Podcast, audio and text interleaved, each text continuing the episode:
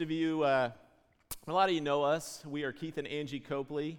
Uh, some of you that don't, uh, I'll just give you a quick little history. Uh, we met in this parlor right over here where it smells like yes, last week's food, um, kind of smells like cleaning materials over there. We met in that parlor 23 years ago. She was wearing a blue dress when she walked in the room. And uh, we've been married for 21 years since then.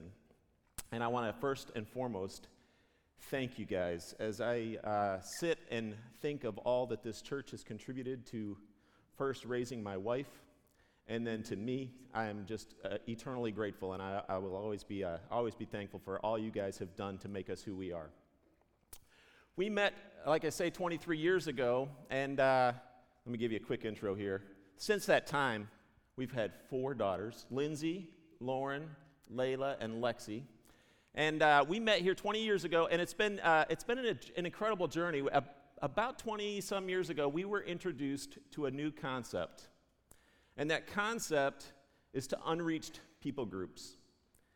And we were introduced to the idea that there are people out there that have yet to hear the story of the good news, the story of the lamb that came for our, for our sin payment.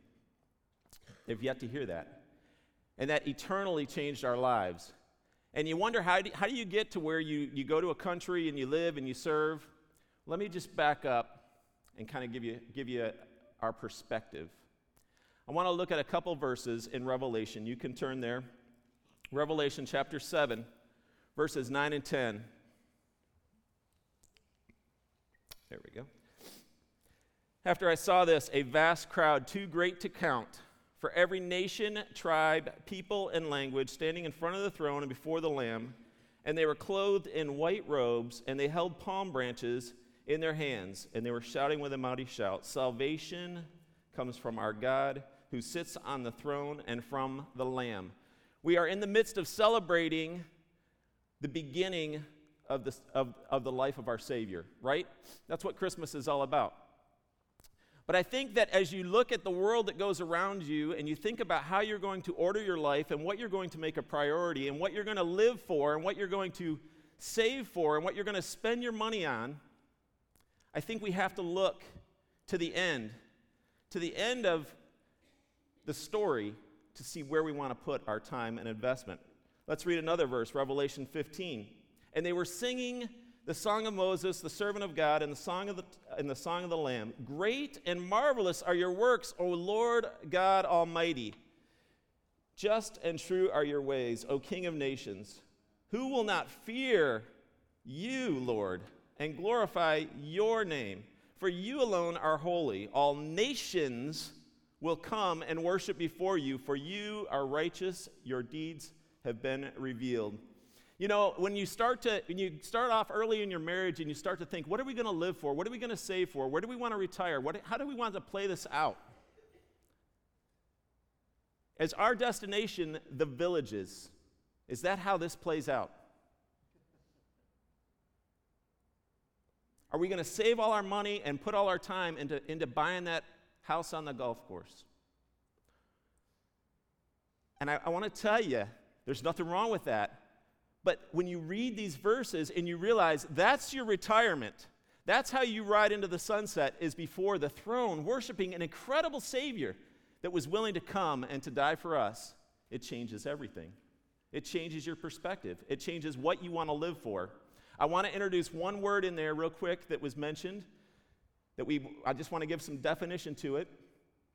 It's, it says there that the king of the nations. All nations will come and bow before him. I want to talk a little bit about those, that word nations because we're going to see it all morning. And that word nations means an ethnic group people that are distinguished by their culture, their language, their family, and their uniqueness. Okay? It's not talking about countries. There are, one country may have many nations living within it. It's talking about people that are held together by language and culture. There are about 6,500 nations in this world. About 2,500 of those nations have no portion of God's word in their language. we started to think about how this plays out with every nation, with every nation before the throne. And yet we saw this problem. We were introduced to this problem that there are 2,500 nations that have no portion of God's word in their language. That caused us to change the course of our life. Let's pray. God, you are the one and only that deserves all of our effort, all of our life, all of our song, all of our praise, all of our money, all of our time, all of our effort. You're an incredible God that was willing to come out of your comfort zone for our behalf, on our behalf. And I just pray that we would be willing to do the same for your glory. And it's in your name we pray. Amen. Genesis chapter 1, verse 28 tells us that, uh, you know what, can you go back there? This thing's driving me crazy. Tells us, Genesis chapter 1, verse 28 tells us that God's plan from the beginning was for Adam and Eve to be fruitful and to multiply and to fill the earth. The reason God designed this earth is so that it would be filled with people giving him glory. We see that that promise was carried on to Abraham in Genesis chapter 12, verses 3, and it says, All the families of the earth will be blessed through you. This has never been about Leesburg. It has never been about First Baptist Leesburg. It's never been about my family, my four daughters. This has always been about the entire earth giving glory to the one that deserves the glory. And yet, we look at where we are in history 2,000 years post Christ, and we say, What is going on? Why haven't we reached that, that point where every nation is able to give God the glory he is due? I think we first see our problem in Genesis chapter 11, verses 1 through 9. And I'm not going to read the whole thing there. But uh, I am going to just point out a couple highlights there. If you remember, that's the Tower of Babel. And man's been told, scatter, fill the earth, fill the earth with my, with my glory and my worship. And man says, mm, appreciate your opinion, God. Really like that idea. Not going to do it. Right? Let's build a great city for ourselves with a tower or a steeple or whatever you want to call it. It reaches to the sky, and this will make us famous and keep us and keep us from being scattered all over the world and keep us from being scattered all over the world.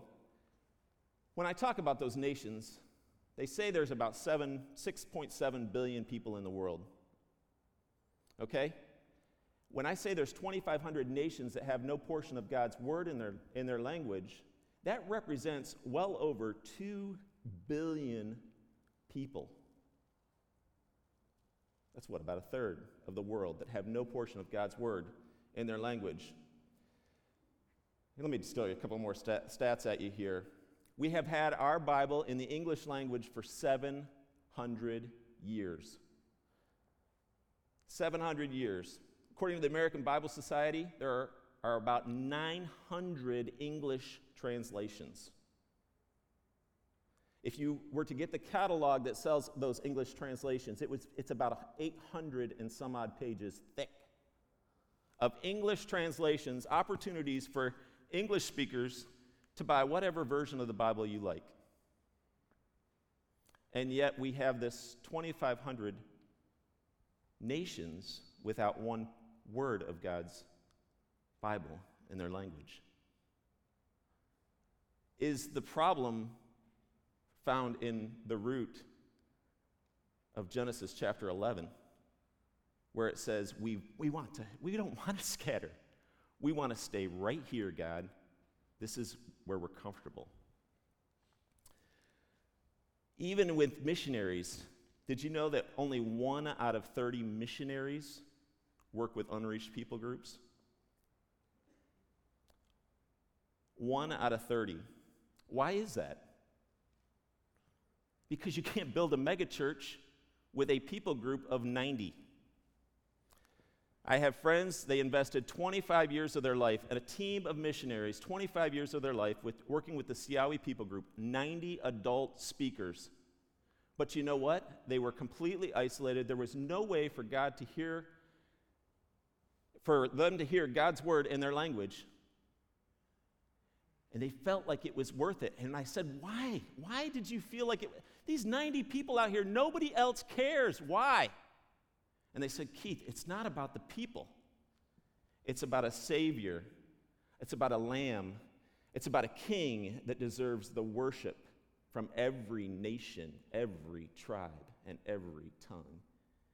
And I'm standing before you today to say it's awesome that one day you will meet the, the Siawi people around the throne giving worship to their Savior. All right, let's fast forward a bit to Jesus. Jesus comes, he makes his, he has his death on the cross, and he says, uh, he, he rises again. He says, Let's gather up. I want to have you one last little get together here. We want to talk about one last final thing. And they're like, Oh, is it end times? Can you tell us how this is going to? And he's like, No, we're not doing an end time seminar right now. We're going to talk about the most important thing I have been given all authority on heaven and on earth. Therefore, go and make disciples, baptizing them in the name of the Father, the Son, and the Holy Spirit. Teach these new disciples to obey the commands I have given you. And be sure of this I am with you always, even to the end of the age. The first word I want to talk about in there is go. We are, that was for all of us. That is for every single one of us. We don't get to pick and choose what parts apply to us and what parts apply to somebody else. That's not an option. The commission is for the church to go, to scatter, to fill the earth. That is our responsibility. Now, how do we go? There are several ways you can get involved. I don't believe that every last person needs to head overseas, but I do believe we all need to be part of that process. And we go by first and foremost praying for our missionaries. Without the Holy Spirit going before us, it's hopeless. We go by giving to our missionaries. We go by going and helping our missionaries on short term mission trips. But you know what? We also need to go as a lifelong commitment. The reality is, is we, we all say, well, Keith, if if I were, if, if God were to walk in here and just say, go, I would do it. But let's think of a few examples. Moses, take off your shoes because you are talking to God Almighty. Yes, sir, I'm taking off my shoes. Remember, you are talking to God Almighty. Got it, got it, got it, got it. I want you to go.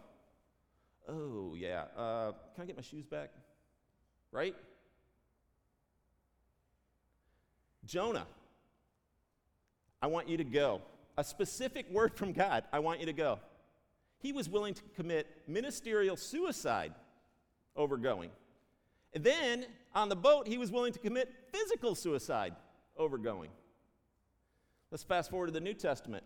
Ananias, not the good one, not the bad one, not the one that got fried right there. The good one. Go.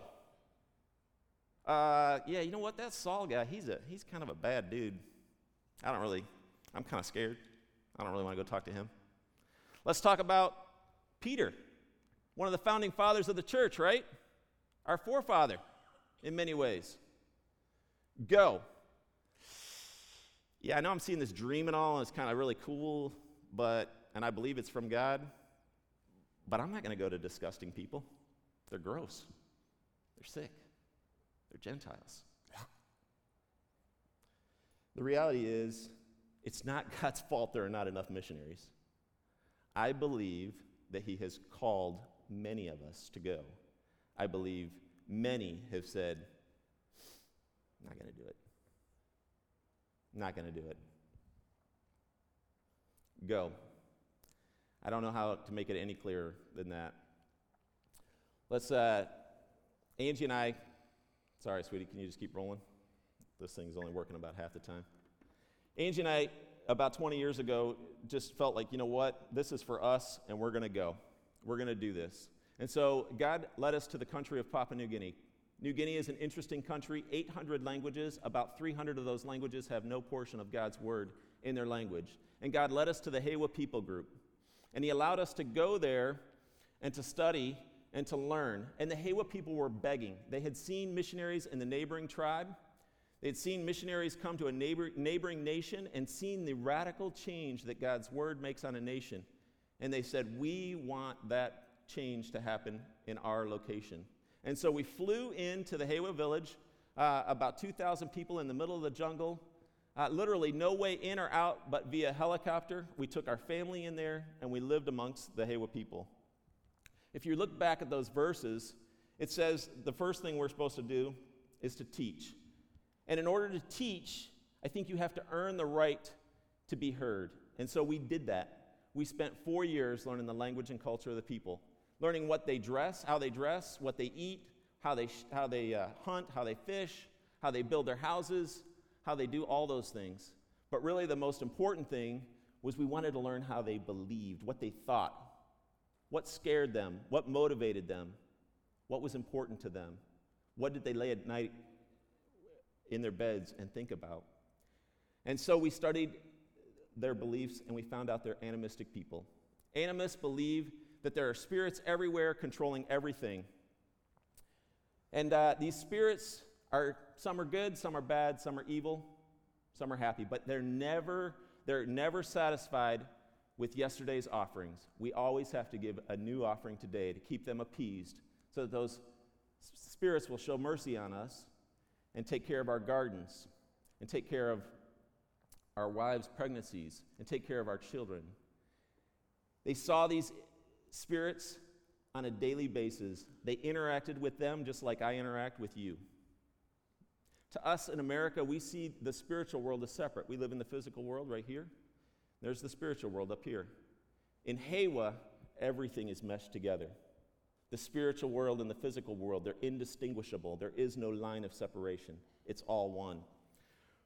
So we began teaching, and we taught them about God and who He is and how He's an incredible Savior that wants a relationship with us. We taught them about how man had stepped away from God and broken that relationship. We told them that God wanted to restore that relationship, and so He sent His Son, Jesus Christ, to pay our sin debt. And we let them know that, you know what? All you have to do to gather, to gain that free gift, is believe. God is not like any other spirit. There is no way you can appease him. He is completely pleased with his son. There is no way you can buy his salvation. Salvation is a free gift. But the story doesn't end there, right? We're not just to evangelize. The church is in love with evangelism. We love to go and spread our seed everywhere and make lots of converts. That was not the commission. The commission was to make disciples. And so we, we spent time with them. One of the first things we did was baptize them. And I always wondered why God threw this in there baptizing. Why is this such a big deal? Baptism is not part of your salvation, it's not required for salvation, and yet why is this a big deal to God? Baptism is a line in the sand where things really start to click as far as persecution goes. My friend in Yembi, the Yembi Nation, he was, he was there. Uh, he, he led this gentleman to the Lord, Paul Malakas. Paul became a believer, and his wife said, That's fine. You can go to that church. You can do whatever. I don't care. Whatever. You can read God's word. You can study. You can believe. I don't, that, none of that makes a difference. A few months later, he says, Hey, listen, I'm going to get, get baptized. And she said, Hold the phone. You're not getting baptized. You were baptized into the church that we go to, the church that covers up our entire nation, okay? And when you get baptized into another church, that means you are dead. And I will therefore treat you as dead. You will no longer be my husband. You will no longer be the father of my children. You will no longer live in this house. And he said, Well, you know, I just, I'm not trying to do this to defy you. She's not a believer, obviously. I'm not trying to do this to, to fight with you or pick a fight, but I really feel like God wants me to do this to proclaim his free gift to the tribe right here. She says, If you do it, I will spear you when you come out of the water. Literally, on that day of baptism, Paul went down to the water. His wife comes running down with a giant pig spear, and she says, When you come up, this is waiting for you. Several men wrestled her to the ground. He was baptized. He came out of the water. He survived. He returned to his home to find all his belongings out on the lawn. And for the next several years, he had to earn the right to even come back in the house and live. She wouldn't cook for him. She wouldn't give him any, any attention at all when he first moved back in. But slowly, as time went on, he continued to love her the way Christ loves us, give her grace and mercy. And I'm standing before you today to say three years later, his wife is now a believer. I just talked to the missionary the other day, and the missionary says, Man, they're doing so good. Their kids are believers now. She's a believer. He's actually going to be marked as one of the elders in our church very soon. Why is baptism important? Because it's part of the process of bringing a person into maturity and walking them from being an infant in Christ to an adult. Make disciples. One of the things that we had the opportunity to do is to walk with an early church through Acts. And if you look at Acts chapter 2, verse 42, it says that the, people, that the, the, the church gathered daily for teaching.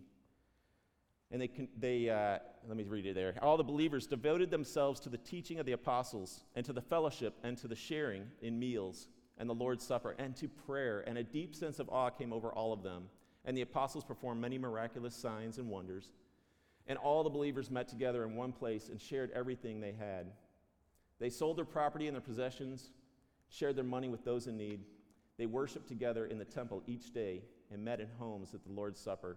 And they shared their meals with great joy and generosity. One of the key things is sitting there and working with a young church. And they go through struggles struggles of persecution, struggles of want, struggles of need. My friend in the Akilet nation, he said, Man, right after our, our uh, first group of believers started gathering, he said, We had a terrible drought go through. And these people live on a small island on a coast, literally days from town. And they just said, Man, we're, we're, we're out of food. We got, we've got nothing left. And not only us, it's the whole entire community. And the missionary said, Well, I've given you everything I've got. Let's just, let's just continue to pray that God will do something. And they said, You know what? You're right. We see Acts and how the early church prayed, and God did miraculous things. And because He did miraculous things, we trust that same God is alive today, living in us, and will take care of us. We're going to pray that God will give us food not only for our church, but for the community around us. After a couple days of prayer, one morning they wake up and they look out on their reef right in front of their house, and there is a giant ship run aground. It's a ship delivering food to the logging company. And the logging company, the captain of the ship comes on, on shore and he says, Hey, listen, the only way we're going to get this ship off your reef is if we unload all the food. We want to give that to you so we can get our ship back. walking with that early church through the whole process of seeing God be faithful and deliver, walking them through Corinthians and teaching them to live together. These are people that have literally murdered. I don't know a Hewa man above the age of 14 that hasn't been involved in a murder. You can't just give them the gospel and say, well, there you go. Hope you figure it out from there on, and walk away. There are things that you have to work through societal things, cultural things. This person who has been involved in a murder of another family member now has to sit in the same church and function as brother and sister. It takes time. It takes time working through that. I'm going to fast forward to Acts chapter 8, verse 1. We look at that early church and we see them and how they functioned and uh, in Acts chapter 8, verse 1, it says, A great wave of persecution began that day, sweeping over the church in Jerusalem, and all the believers, except the apostles, were scattered through the nations of Judea and Samaria.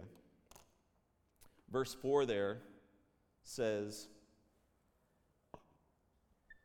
But the believers who were scattered preached the good news about Jesus wherever they went.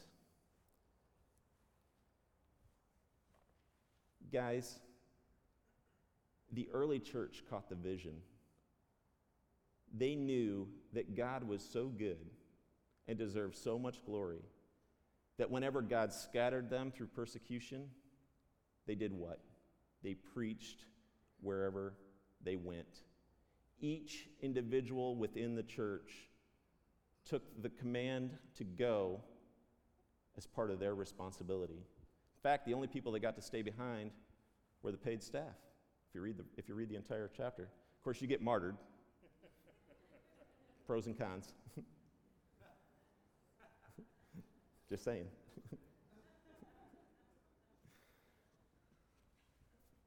it is our responsibility. It's our responsibility to make this happen. Not because we have to, not because we're obligated, not because even we've been commanded, but because we serve a God. Remember, keep that end perspective. Where are we ending? Where does this all end? We serve a God that demands our worship, our glory around his throne for all that he's done for us. Bow your heads. If you want to be in part of the going process, there are cards in your bulletins this morning, ways you can engage with our ministry. Joe Evans, another missionary with our same organization, gave an update a couple weeks ago. You can get with him, find out ways you can engage with his ministry. If you'd like to join the uh, International Mission Board, man, I would love to see us send a missionary, another missionary from this church. It's been 20 years since we left, I think about 15 years since Joe left. I'd love to see somebody sent soon. It is our responsibility to make this happen. We all have a part to play. What's your part? God, you are the same God of the beginning, the same God of the church in Acts. You're the same God of the end that deserves our worship and our glory and our honor, all of our efforts. I pray that our lives will glorify you. And it's in your name we pray. Amen.